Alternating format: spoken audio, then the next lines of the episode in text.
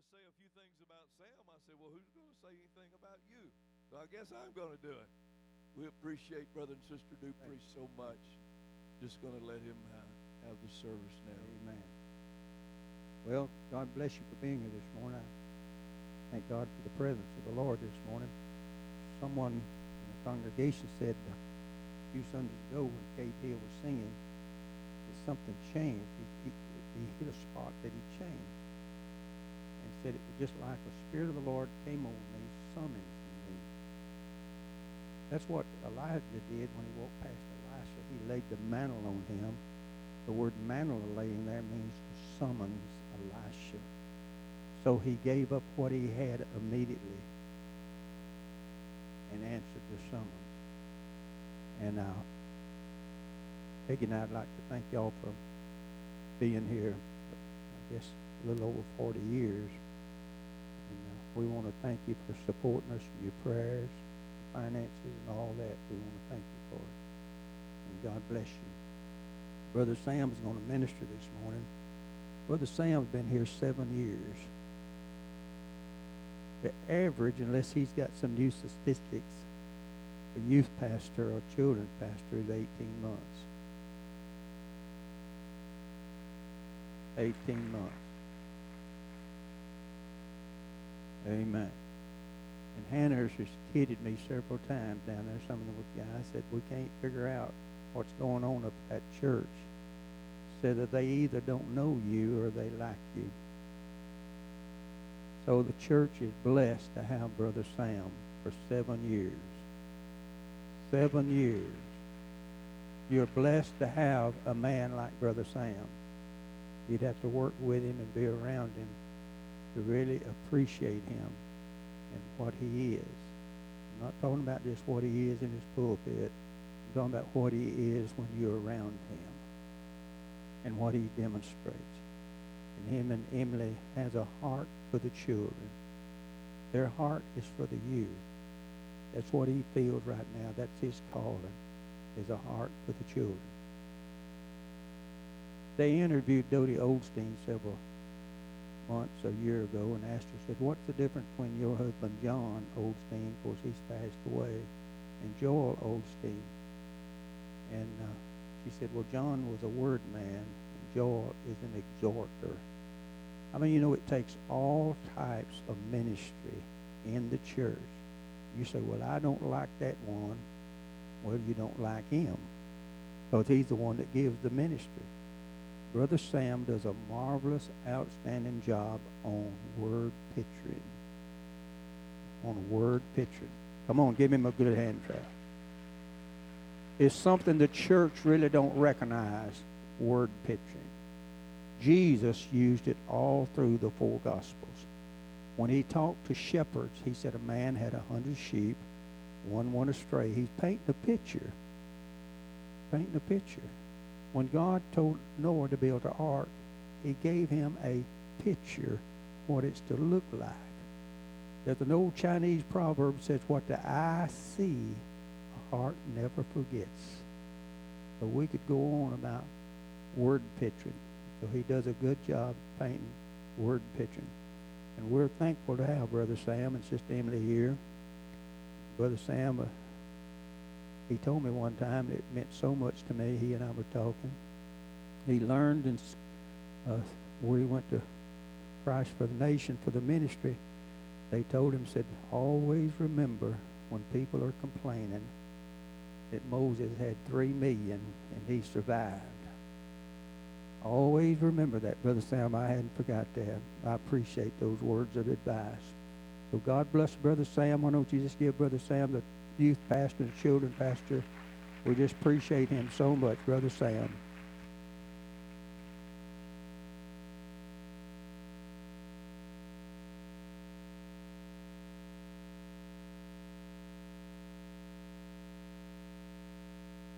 Good morning. Good morning. I wasn't at all expecting that, but I thank you, Pastor Billy and Sister Peggy, for your leadership and for your love and, and your mentorship. Um, I, I, there's no way that I would uh, be anywhere close to having survived seven years uh, ragtag bunch of group like sitting up here if it weren't for the love and support of Pastor Billy and Sister Peggy.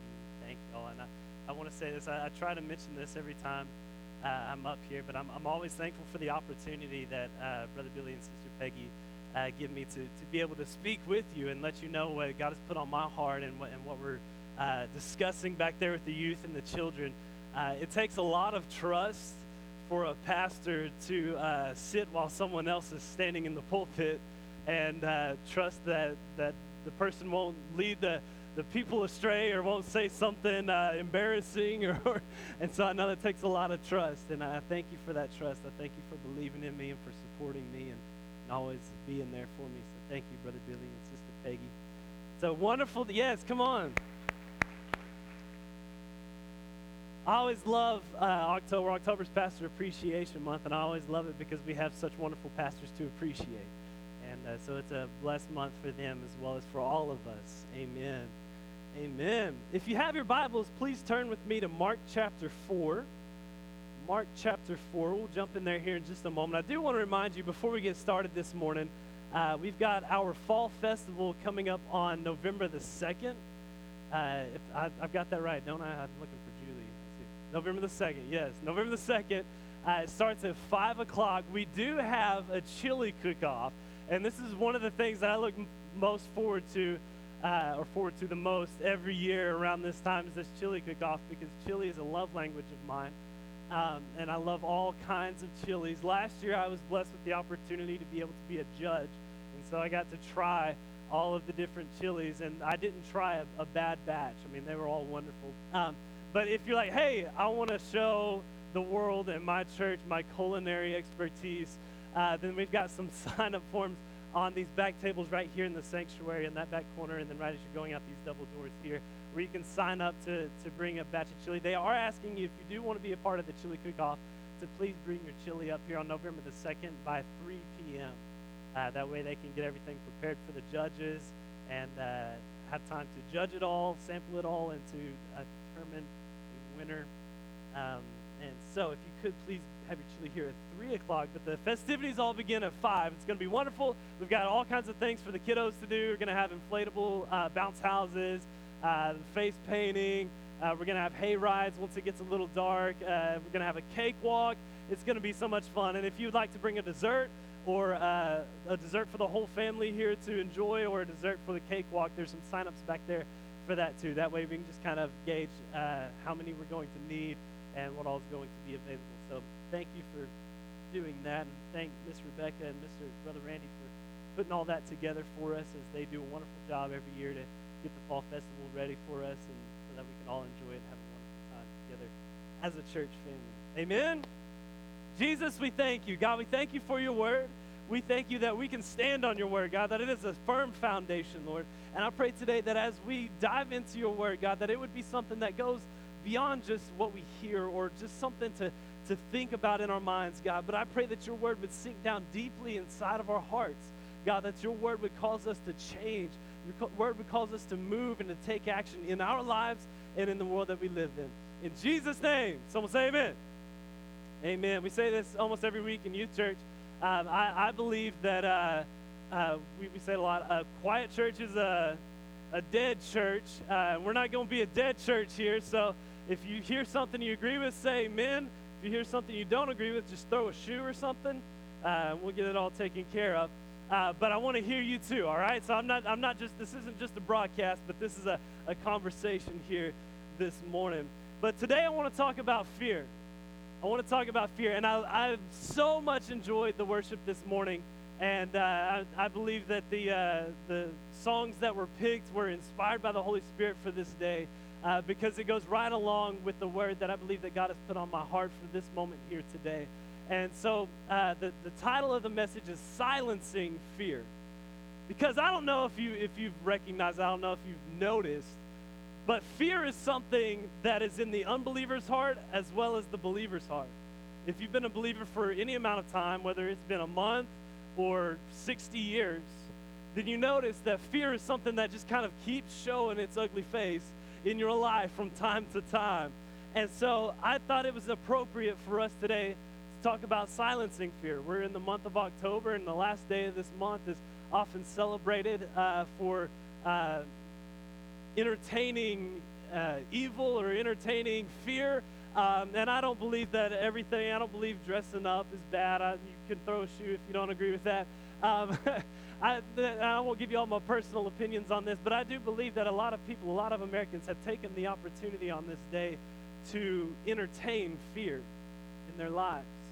They, uh, they sell it in the movies, they sell it uh, with evil inspired costumes and, and um, all of these kinds of things. And I, I've been, a, I, I tell people all the time, I've been a Christian all my life. I was born a Christian. I feel like I was born and raised in the church. And so I haven't explored a lot of the, the world outside of the church to know everything that's happening out there in the world. But I do know that the enemy would love for you to be fearful. Would love for you to be fearful. Because fear is one of the greatest opponents of faith. Faith is how God makes us righteous. He, tell, he told Abraham, the Bible says that Abraham believed in God and God counted that faith as righteousness. So uh, if you want to just do a little bit of uh, weird math there, uh, fear is the enemy of righteousness. And the Bible also tells us that God has not given us a spirit of fear, but of power and of love and of sound mind. And I tell our students this all the time. I, this is something I harp on. They probably get tired of me saying it, but I don't think you should entertain yourselves with scary movies or uh, that kind of thing because God hasn't given us a spirit of fear. And if God hasn't given it to us, then it kind of makes me wonder who did right? So we want to be blessed with the gifts of God. Amen. Amen. All right, making sure, making sure. so Mark chapter 4, we're going to read uh, towards the end. We're going to start in verse 35 and just read through the rest of that chapter there. Mark chapter 4, verse 35. I do want to say this, I apologize. If you have the Bible app on your phone, the YouVersion Bible app, you can pull that up. And at the bottom right hand corner of that Bible app, there's a button that says More. You can click on that button with another list of buttons that says events. Click on that, uh, and you can find all the scripture reference, all of uh, some of the sermon notes and that kind of thing for that here this morning. Right there in your Bible app, you can save it to your phone and go back and.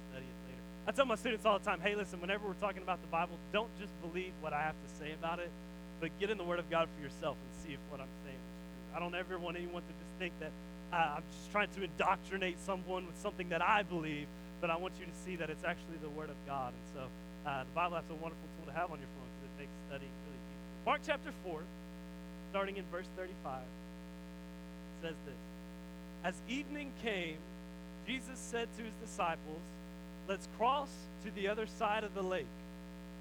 So they took Jesus in the boat and they started out, leaving the crowds behind, although other boats followed. But soon a fierce storm came up high waves were breaking into the boat. Some will say breaking in. And it began to fill with water. Jesus, doing like Jesus does sometimes, was asleep at the back of the boat with his head on a cushion. Disciples woke him up shouting, Teacher, don't you care that we're going to drown? Jesus woke up. I love that. When Jesus woke up, sometimes it, in the mornings, it's a little bit hard for me once my alarm goes off. Sometimes it's hard for me to get the motivation to crawl out of bed, and I'll lay in my bed sometimes for five, ten minutes after I wake up because it's sometimes that bed is really comfortable. We like our house really cool at night. That bed is so warm, it feels great. I love because I can kind of see Jesus like when he woke up, when he got around to it. he rebuked the wind and said to the waves, Silence, be still. Suddenly the wind stopped and there was a great calm. Then he asked them, talking to the disciples, Why are you afraid? Do you still have no faith? Disciples were absolutely terrified. Who is this man? They asked each other. Even the wind and waves obey him. Even the wind and waves. Let me tell you what, church, we have a God that the wind and the waves obey. This isn't just some imaginary, make believe, uh, sticks and stones figured God. This is the God of all creation, and all creation bows down at his command. I love y'all. We serve a mighty God. We serve a mighty God. But we also have a really real enemy. very real, very real. And one thing he wants to do, and this is point number one fear will hand you a bucket. Fear will hand you a bucket. I don't know. Uh, I, I appreciate what Pastor Billy said. It made my heart feel happy whenever he said I, I paint word pictures because that's how I understand. That's how I learn. And, uh, so I, I like to imagine, whenever I read through the Bible, I like to just picture in my mind what could have been happening, what the reactions would have been like, what the mood was like, uh, what the uh, surroundings were like. And this is a really easy story to, to get that picture because Jesus, he'd been preaching all day, he'd been preaching and teaching to multitudes of people. I mean, they were pressing in on him so much so that they were right at the edge of the Sea of Galilee, which let me give you a little bit of a, a geographical lesson here. The Sea of Galilee is actually a lake. It's not a sea. Uh, in Jewish culture, anything, any large body of water, they considered it a sea. But by our English terms, we would consider it a lake. That's why, depending on what version of the Bible you're reading, it may say lake, some may say sea. Uh, but they're right on the edge of this lake called the Sea of Galilee. And Jesus is preaching, and he's in a boat in the water preaching to people uh, along the shoreline there because they were just crowding in so close that he couldn't, you know, speak over them so that everyone could hear. And so what he does is he, I love it, he's so wise. He gets in a boat and he preaches, probably for two reasons. Probably because he needed a little bit of space, and also because that water is going to reflect the noise. It's going to, uh, it's, it's like this big round wall right here. It kind of pushes the noise back towards the people. And so he's in this boat preaching. He preaches all day. He's, he's, he's done mighty miracles, awesome things. And then he gets done preaching. They dismiss the multitudes there. And he tells the, he tells disciples, let's go to the other side of the lake. And we see, if you read on into Mark chapter 5, you'll see the reasons why he wanted to go to that side. He made a really quick trip, did some cool things, came back. But this is what happened. They're, they're on this lake, and this lake is actually on two sides. On the east side, it's surrounded by large mountains, and on the west side, uh, it's surrounded by hills that have these um, really narrow gorges going through the hills. And this particular part of Israel is very susceptible to high winds. And whenever these winds come and they go through those narrow channels, it, it uh, like, have you ever got a water hose out there watering the flowers or something, and you know you put your finger on the end of the water hose and it shoots it out further. It it, it makes the water more uh, pressurized, more intense coming out of the water hose. That's what these gorges do to the wind. It takes that water and it funnels it down straight to the sea, to the water. And whenever that wind hits that water, it causes large waves. And uh, we, we've seen this story. Maybe you've seen uh, videos of it uh, um, online or, or through a DVD or something. You see the, the, the hail and the rain and the, the, uh, the dark clouds and all of that. Well, the Bible doesn't really tell us that that's what happened. It tells us there was a windstorm. And so we can assume that that's what happened. This wind was going through these gorges, causing large waves to come over this boat. Now, I want to tell you this, though. The disciples, they were professional fishermen. They were professional mariners. They, they were used to this sea. This was their home turf. This was where they fished. Uh, it was a, a, a, great place for people from all over the world. It was kind of an intersection to different parts of that world, the known world right there. Um, and so they were used to the sea. It was great for business. It was great for fishing. Uh, and this is where they built their livelihoods. But I want you to notice what happened during this storm. They get a little bit fearful. And I don't know if you've ever been uh, around the water, but uh, captains usually don't get very afraid whenever storms come up because they've weathered a lot of storms in their past. They've seen the forces of nature and they know how to, to maneuver the, the vessel that they are in to help them stay afloat. And I can imagine these men, they're, they're professionals in their field, and they are there fighting the wind the waves are breaking over into their boat. I can imagine someone's grabbing a bucket and they're just paling water and just trying to get it out of the boat as quickly as possible. They are starting to really get worried because the waves are getting bigger, the wind is getting stronger, and there's Jesus asleep, taking a siesta. He's been having a hard, not a hard day, but a long day. I'm sure it's pretty exhausting. Jesus got tired too. He would take naps he would get alone by himself and rest. But the disciples, their hearts were gripped with fear. Their hearts were gripped with. And I want you to notice what happened. These disciples that had been hosting Jesus, and they, they Jesus had been in their boat, he had been in their homes. Uh, they had been walking with him throughout the towns, and Jesus had been doing mighty miracles. And these same disciples that had seen Jesus do the miraculous that only God can do, now they're in a boat with him, and there's this storm, and Jesus is asleep. And I want you to notice what they say. They say, Teacher, don't you care? Someone say, Don't you care? Don't you care that we're going to drown? I want you to notice this. They had seen Jesus do miracles that only God can do. I don't think they had doubt that he could help the situation. I think they were wondering whether or not he cared about the situation. Because he's asleep there in the boat and they're doing all the work. I can just see it like this, you know, teacher, don't you care that we're going to drown? I can almost see it just like, well, I guess he's not going to do anything. Let me go wake him up. Hey, teacher, don't you care? Here's a bucket. Why don't you start paling some water out of this boat? And that's exactly what fear will do. Fear will hand you a bucket and say, Why don't you get up and start doing something about your situation? But I love Jesus' response when he woke up. When? Jesus wasn't threatened by the storm, he wasn't threatened by the elements, he wasn't threatened by the wind or the waves. He didn't allow fear to grip his heart. He wasn't worried about no buckets, he was just trying to get some sleep. The disciples all they knew is that death was knocking on their door. They were gripped with fear.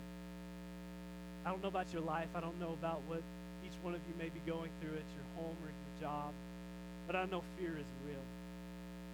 And this is what fear will do will cause you to do two things. It will cause you to look at God and either see God as someone who is incapable of working through the fears in your life, or you'll look at God as, God, do you even care? Have you ever felt like that before? Like you've been struggling with something, you've been battling with something for so long that you just kind of get to your wits' end where the, it seems like the waves just keep piling in your boat, and you're just like, God, I don't even know if you care.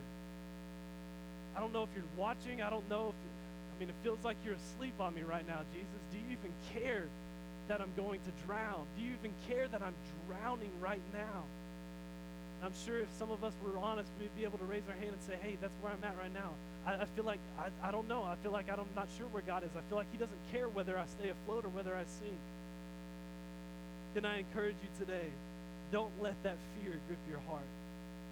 Don't let that fear. Let me give you some encouragement. Jesus is still in your boat. He's still in your boat.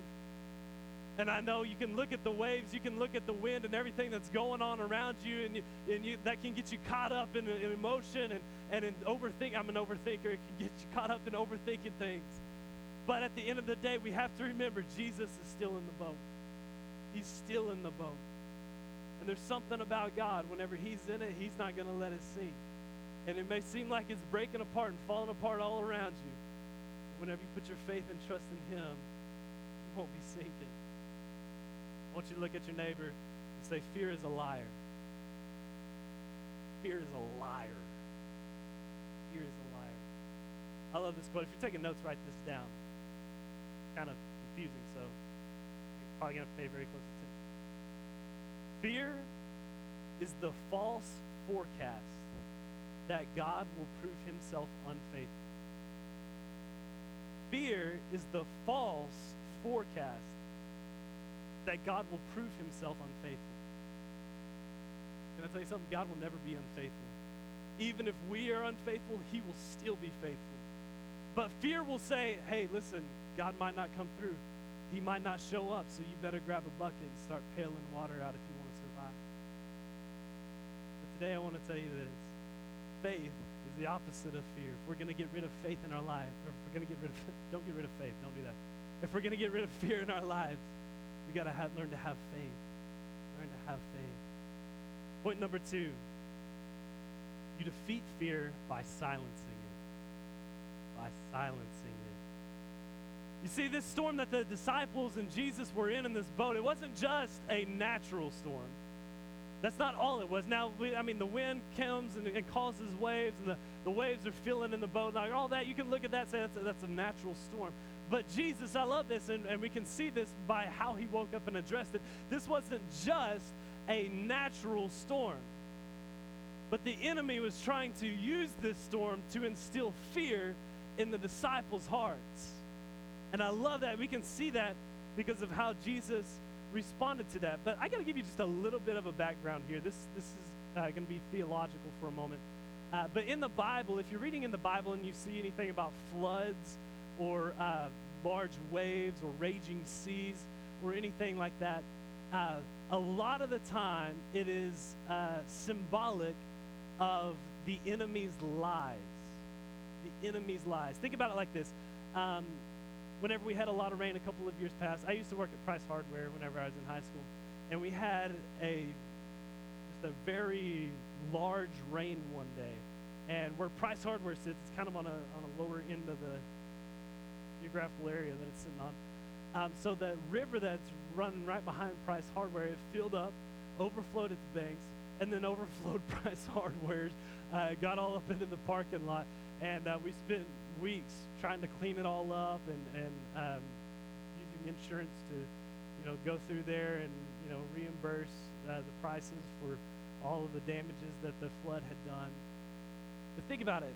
Floods are water where water should not be.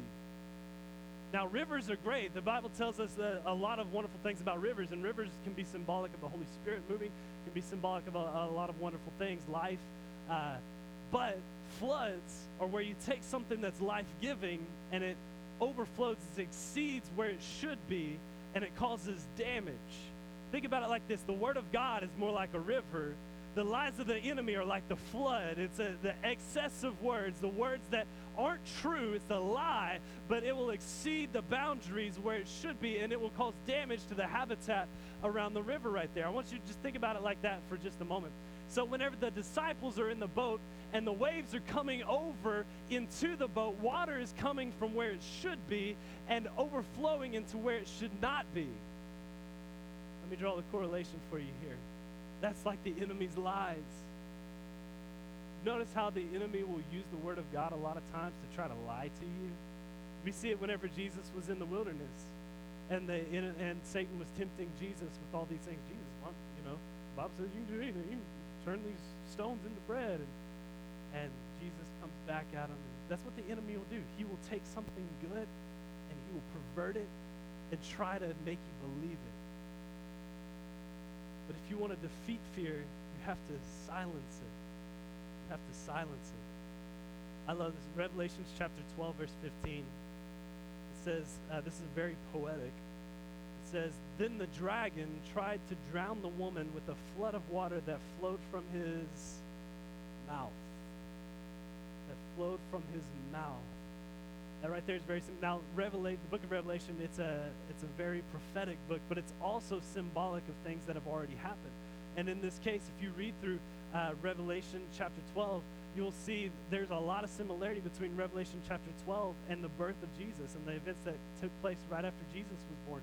Uh, it says that in the Revelation 5 that the dragon was waiting there uh, for the woman to give birth so that the, he could devour the son and uh, then uh, before the, he could devour the son, the son was taken away. And we see uh, in the Bible, King Herod, uh, once he hears of Jesus, he, he sends out, you know, he's, he's trying to get him, trying to, trying to figure out where he is. What does he do? The wise men come to him and they say, hey, where's this new king that's, that's been born? And King Herod says, well, I don't know what you're talking about. And so they tell him, and what does King Herod do? What does he do? He lies to them. Hey, hey, why don't you guys go find him? all these old books over here, they tell us that he's going to be born in Bethlehem. Y'all go find him. Whenever you find him, come back and tell me where he is so that I too can go and worship him. Someone said that's a bald faced lie. he didn't want to worship Jesus, he wanted to kill Jesus. And we see in Revelation 12 that, that correlation there, that symbolism there. The dragon wanted to kill the, the son. And so we see here it says that the woman was, uh, was went off into the wilderness. What happened after Jesus was born and uh, Mary and Joseph were alerted by an angel that Herod wanted to kill them? What did they do? They fled into the wilderness. They fled. They, they, they ran away like refugees, running for their lives. And I love this because it says that the way that the enemy wanted to kill the son was through lies. can I tell you what? That's a strategy for your life too. Let me give you a, let me fill you in on a secret. Satan has no real authority over your life. For the spirit-filled believer, Satan has no authority, no power over you in your life. Let say it one more time. He has no power over you in your life. So what will he do? He will try to take something and and get you to believe a lie. That fear that's been gripping your heart, let me tell you today, that's a lie from the enemy. It's a lie from the enemy. He wants to drown you in fear and lie. But I love Jesus. I love his reaction. When he got up, he went. The Bible says he rebuked the wind and said to the waves, Silence, be still. Silence, be still. Now, this word rebuked, whenever it says he rebuked the waves, that's the same word in the other gospels, uh, the other books in the gospel uh, that explain whenever Jesus rebuked a demonic spirit, it's that same word. Whenever he rebuked the wind, it was the same word that they use whenever they say he rebuked the demonic spirits. I love that. And that word, if you look it up in the Greek, it means to tax with fraud or to tax with uh, fault. In other words, the wind was causing the waves to come up in the boat. Jesus looks at the wind and says, This is your fault. This is your fault. He rebukes it like he did the demonic spirits, which also means to forbid. So as he speaks to the wind, he forbids them from blowing. I love that. That is so cool. I love that. But then he says to the waves, Silence, be still. Notice this. He rebuked the wind, but he told the waves to be silent. And I love this. This is very symbolic too. This would have been very symbolic for the disciples that were in the boat because they were, they were used to, they were accustomed of, of that symbolism of floods and, and uh, waves uh, representing the enemy's lies. And so whenever he looks at the waves, he tells them to be silent. I love that church because the devil will not be able to influence your life if he's not able to speak because that's the only weapon he has against you. That's the only weapon he has against you. Amen. Someone say amen. Amen. I want you to notice Adam and Eve in the garden. What did the enemy try to do? Tried to lie to them. What about Moses at the burning bush? What did he say? Moses like, God, I can't do this. I, I don't speak well. Who am I to do this? He, he was listening to the lies that the enemy was trying to place in his life. What about Gideon? Whenever God was wanting him to rise up to be a mighty warrior, he said, God, I'm, I'm a nobody. In fact, I come from a long line of nobodies. We're just a bunch of nobodies. Won't amount to anything. Someone say, fear is a liar. Fear is a liar. Look at Elijah as he runs into the wilderness, running for his life. He tells God, he says, God, why don't you go ahead and take my life because I'm as good as dead right now. Someone say, fear is a liar. And I don't know if any of these things are resonating with anybody, but my prayer today is that you won't believe the lies of the enemy, but that you will hold on to the truth of God and God's word. Amen. Amen. Fear will cause you to be focused on the wrong word. The wrong word. We've got a good word, but fear will take your mind off of that, will focus your eyes, focus your heart on the wrong word. Fear will make you think less of yourself, it'll make you think less of God. That's the enemy's strategy. Listen, if you're here in this place and you're listening, God is giving you everything you need to defeat the enemy right here today. I don't know if anybody follows baseball. I, I love baseball, and uh, the Houston Astros are not my team. Texas Rangers are. Uh, but the Texas Rangers amounted to nothing this year. And the Houston Astros are going to the World Series. But a little over a week ago, the Houston Astros were playing the Tampa Bay Rays in the divisional series of the playoffs. And uh, it was, uh, I believe, game five they were playing.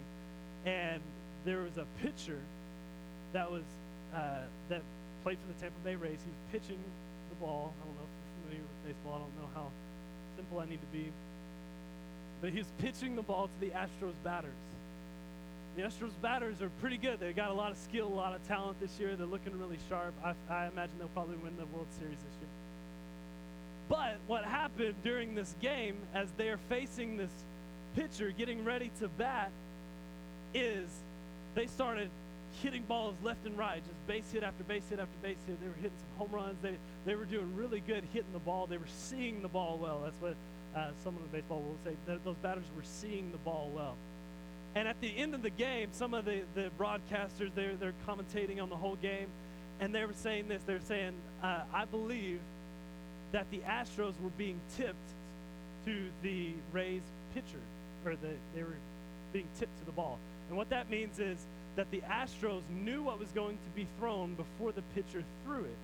Now, there's some ways that you can cheat and try to figure out what the pitcher is going to throw, but sometimes the pitcher will do what's called tipping the ball to you. In other words, uh, there's, if you want to boil it down really simplistically, there's a fastball and there's an off-speed pitch. Fastballs, they go fast and straight. Off-speed pitches, they can have all kinds of movement and, and curve in the air before the ball gets to you, uh, so that whenever you swing, uh, you swing, and hopefully, if you're the pitcher, you hope that the batter strikes and misses, and ends up striking out. But what happens is they were saying that the pitcher was tipping the balls to the Astros batters unintentionally. And the way that that could have been was that uh, if the pitcher was going to throw the ball as he stands on the pitcher's mound, he, he might have been having his glove, he might have held it too low if he was going to pitch an off speed pitch, just subconsciously not thinking about it. Have his glove low, and then as he uh, winds up for the pitch and throws the ball, the batter knows, oh, okay, he was holding his glove low. And they, they look at all kinds of film and study all this before the players ever come in uh, to face one another. And so they were looking at all this past film and they're like, oh, hey, I see something he does. He holds his glove low whenever he's about to pitch an off speed pitch. And if he's going to pitch a fastball, he will typically hold it in closer to his chest as he winds up. That's called tipping the pitch. Sometimes pitchers will do that and they don't even realize they're doing it. But the batters, they see the pitcher before he throws the ball and already have an idea of what to look for. Okay, this is a fastball. It's going to come in fast. I better swing fast. Or, okay, it's going to be an off speed pitch. I better look for some movement. It might be on the outside of the plate. And they kind of had this idea of what's going to happen so that whenever the ball comes, they're like, oh, yep, that's exactly what I was looking for. And they can do something with it. I love this because a lot of people say, oh, that's cheating. Well, it's not cheating, it's just that you knew your opponent's strategy. You saw what he did. You, you noticed his quirks. You saw what was going to happen. And so you had an idea in your mind of what was going to Can I tell you something? The enemy has already showed his hand to us. We already know his strategy. We already know his quirks. We already know what he's going to throw at us. He's going to throw a bunch of lies to you. But here's the thing you got to have faith in Jesus that even whenever the waves come crashing in over the boat, you say, hey, listen, I know this is the enemy's strategy. I can see it. I notice it, but I've got Jesus in the boat. I don't have to worry about it. Amen. Amen. Whenever Jesus got up, he silenced the waves, told them to be still. And I love those, those words right there silence, be still. It's, it's like if you put a muzzle on a dog, the dog can't bark, it's forced to be silent. And that's, that's what this Greek word means in the Bible. Whenever Jesus said, silence, be still, it was like putting a muzzle over something. It didn't, it no longer had the ability to speak. And I want to encourage you today, if you've been, if, there, if fear has been gripping your heart, ask God, God, please silence my fear. God, silence my fear. Because he has the power to forcefully make the enemy Church, that's a beautiful thing. That's a wonderful thing. And I love this because Jesus wasn't worried about the storm. He's just taking a nap. Even though the disciples were worried, Jesus, it, it didn't affect him. It didn't faze him one bit. But I want you to notice what happens as soon as he gets done silencing to the storm. He turns to his disciples and he says, Why are you afraid? Why are you afraid? Your neighbor say, Why are you afraid? Why are you afraid? Church, I love this. Because Jesus is like, listen, you don't have a reason to be afraid. Tell me one good reason why you should be afraid. And I can imagine the disciples being like,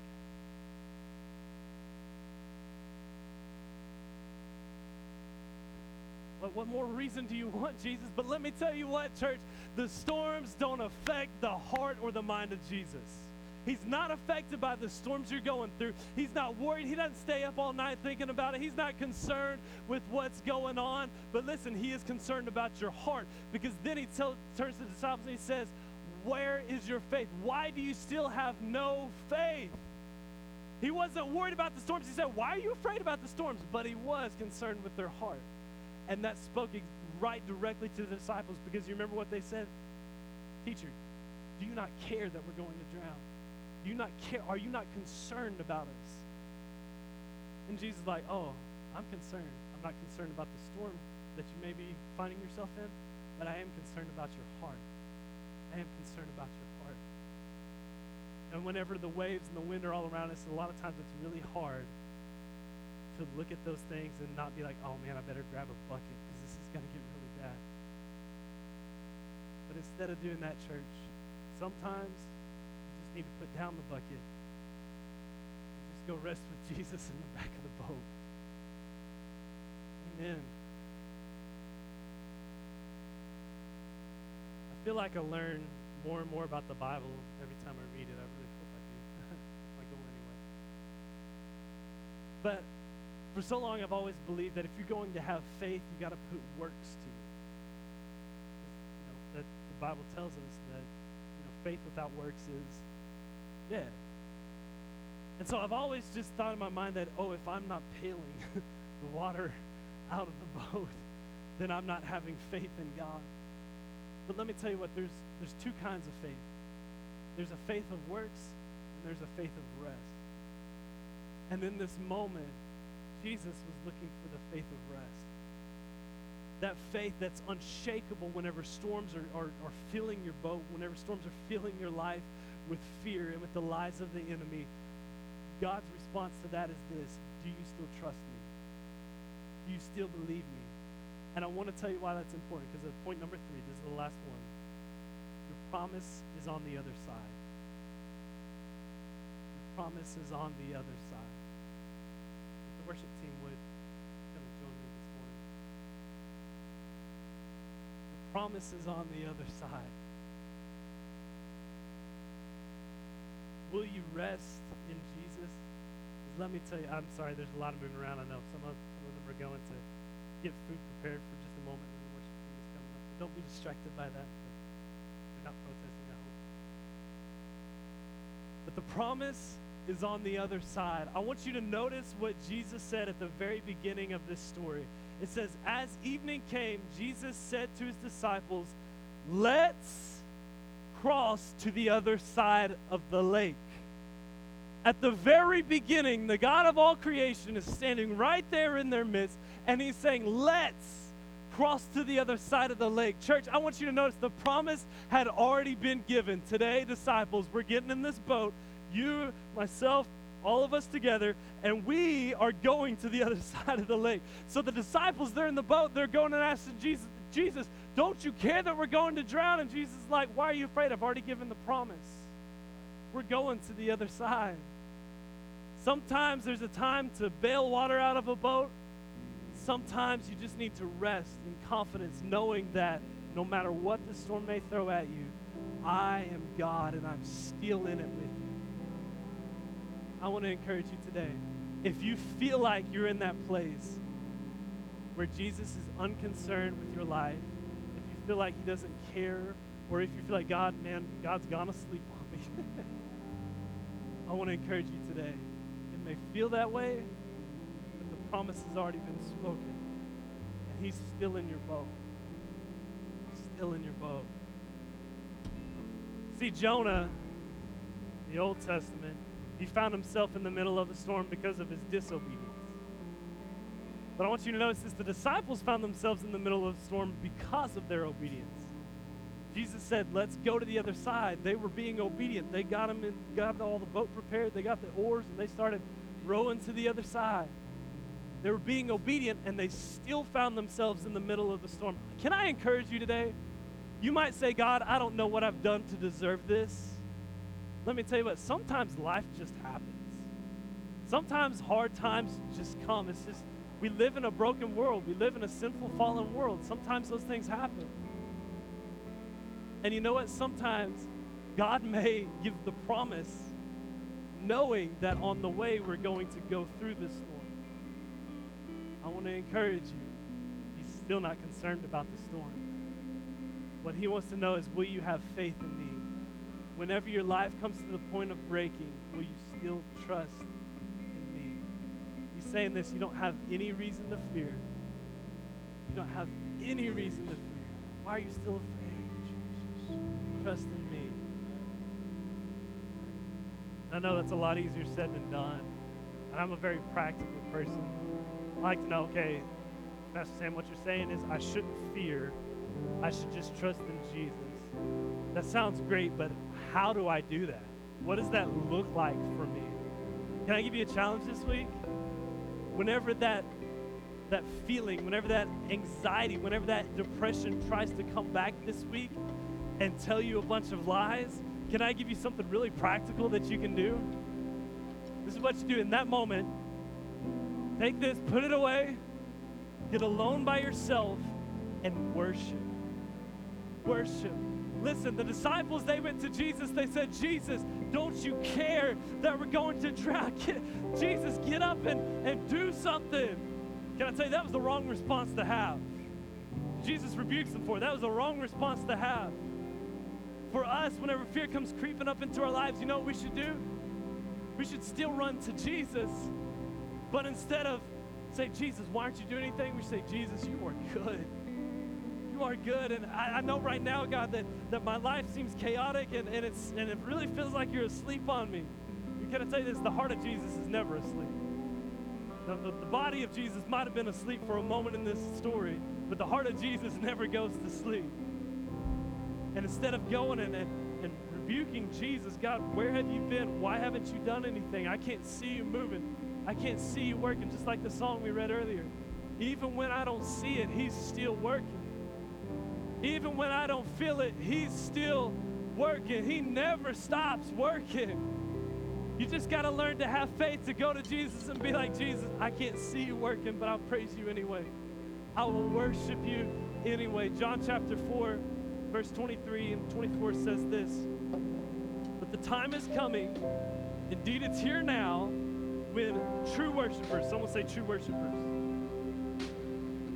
True worshipers will worship the Father in spirit and in truth. Can I encourage you, if you're going to worship God, you need to do it the right way. There's, there's, a, there's a right way to worship God, and there's a wrong way to worship God. We're going to worship God and see Him moving in our lives. We're going to have to learn to worship in spirit, which means you're going to have to let some of these physical things, physical fears and anxieties go and worship Him in spirit and in truth. I want you to know what's the opposite of a lie? if we're going to worship God, we got to worship Him in truth. That means that Amen. fear, that means that lie can't be a part of the equation. Worship Him in spirit and in truth. It says this The Father is looking for those who will worship Him that way. For God is spirit. So those who worship Him must worship in spirit and in truth. Would you stand to your feet? No longer slaves, Tommy. No longer slaves. Praise God. I want to encourage you storms in life, they're not always determined by what you've done wrong. Sometimes storms may just happen. But even in the middle of the storms, we can still learn to rest with the God of truth. Amen. We're going to sing. You unravel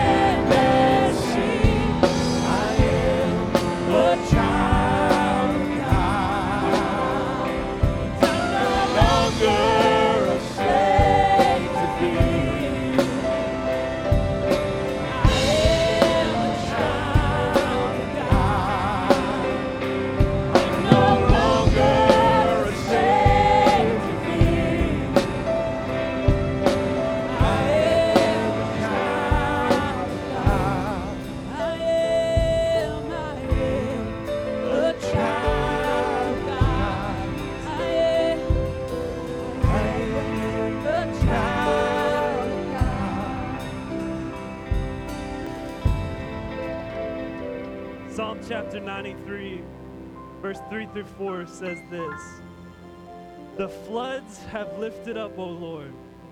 The floods have lifted up their voice. The floods lift up their waves. Notice this. The Lord on high is mightier than the noise of many waters, than the mighty waves of the sea.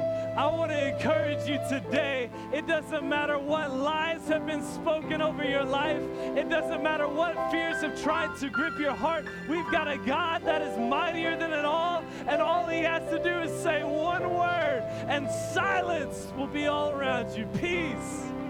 Amen. Amen.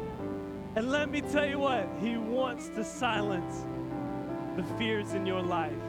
He wants to. Here's our response. Whenever we find ourselves in that situation, go to the feet of Jesus. Rest at the feet of Jesus. Lay out your fears before Him. Say, God, this is what I've been fearful over. This is what I've been dreading. This is what has been sticking out in my mind. God, I, I don't know if my marriage is going to make it. I don't know if my kids are going to turn to you. I don't know uh, if my job is going to pan out. I don't know if I'm going to be able to provide. I don't know if the, my, I'm going to get my healing. I don't know. I don't know. I don't know. Lay it out before God and say, God, there's all my fears. Do what you do. I'm going to just rest right here with you. I'm going to just rest at your feet soak up your presence and enjoy it. Even though we might be getting a little bit wet taking this nap, I'm going to trust you. I'm going to trust you. He can silence the fears in your life, and He wants to. Amen. Jesus, we thank you. We thank you for your word. And we thank you for your promise. God, I thank you today that you have given each and every single one of these believers in this house today a wonderful, wonderful promise that you will never leave us, that you will never forsake us, that you will never abandon us, but that you will always be here with us, God. And I pray that you would uh, help us to expose the lies of the enemy so that we, we can see his strategy and understand how he's coming at us so that we can learn to rest in you, learn to live in your presence, and just be with you, God. I pray that the, the fear of, of, of trying to make things work out on our own, God, that it would just be silenced in our lives. And that we would learn as your children, as your people, to just lean back on you. Lean back on you and just be in your presence. In Jesus' name. Someone say amen. If God's been good to you today, then give someone a hug. Tell them you love them. Wow. We are a blessed people, church.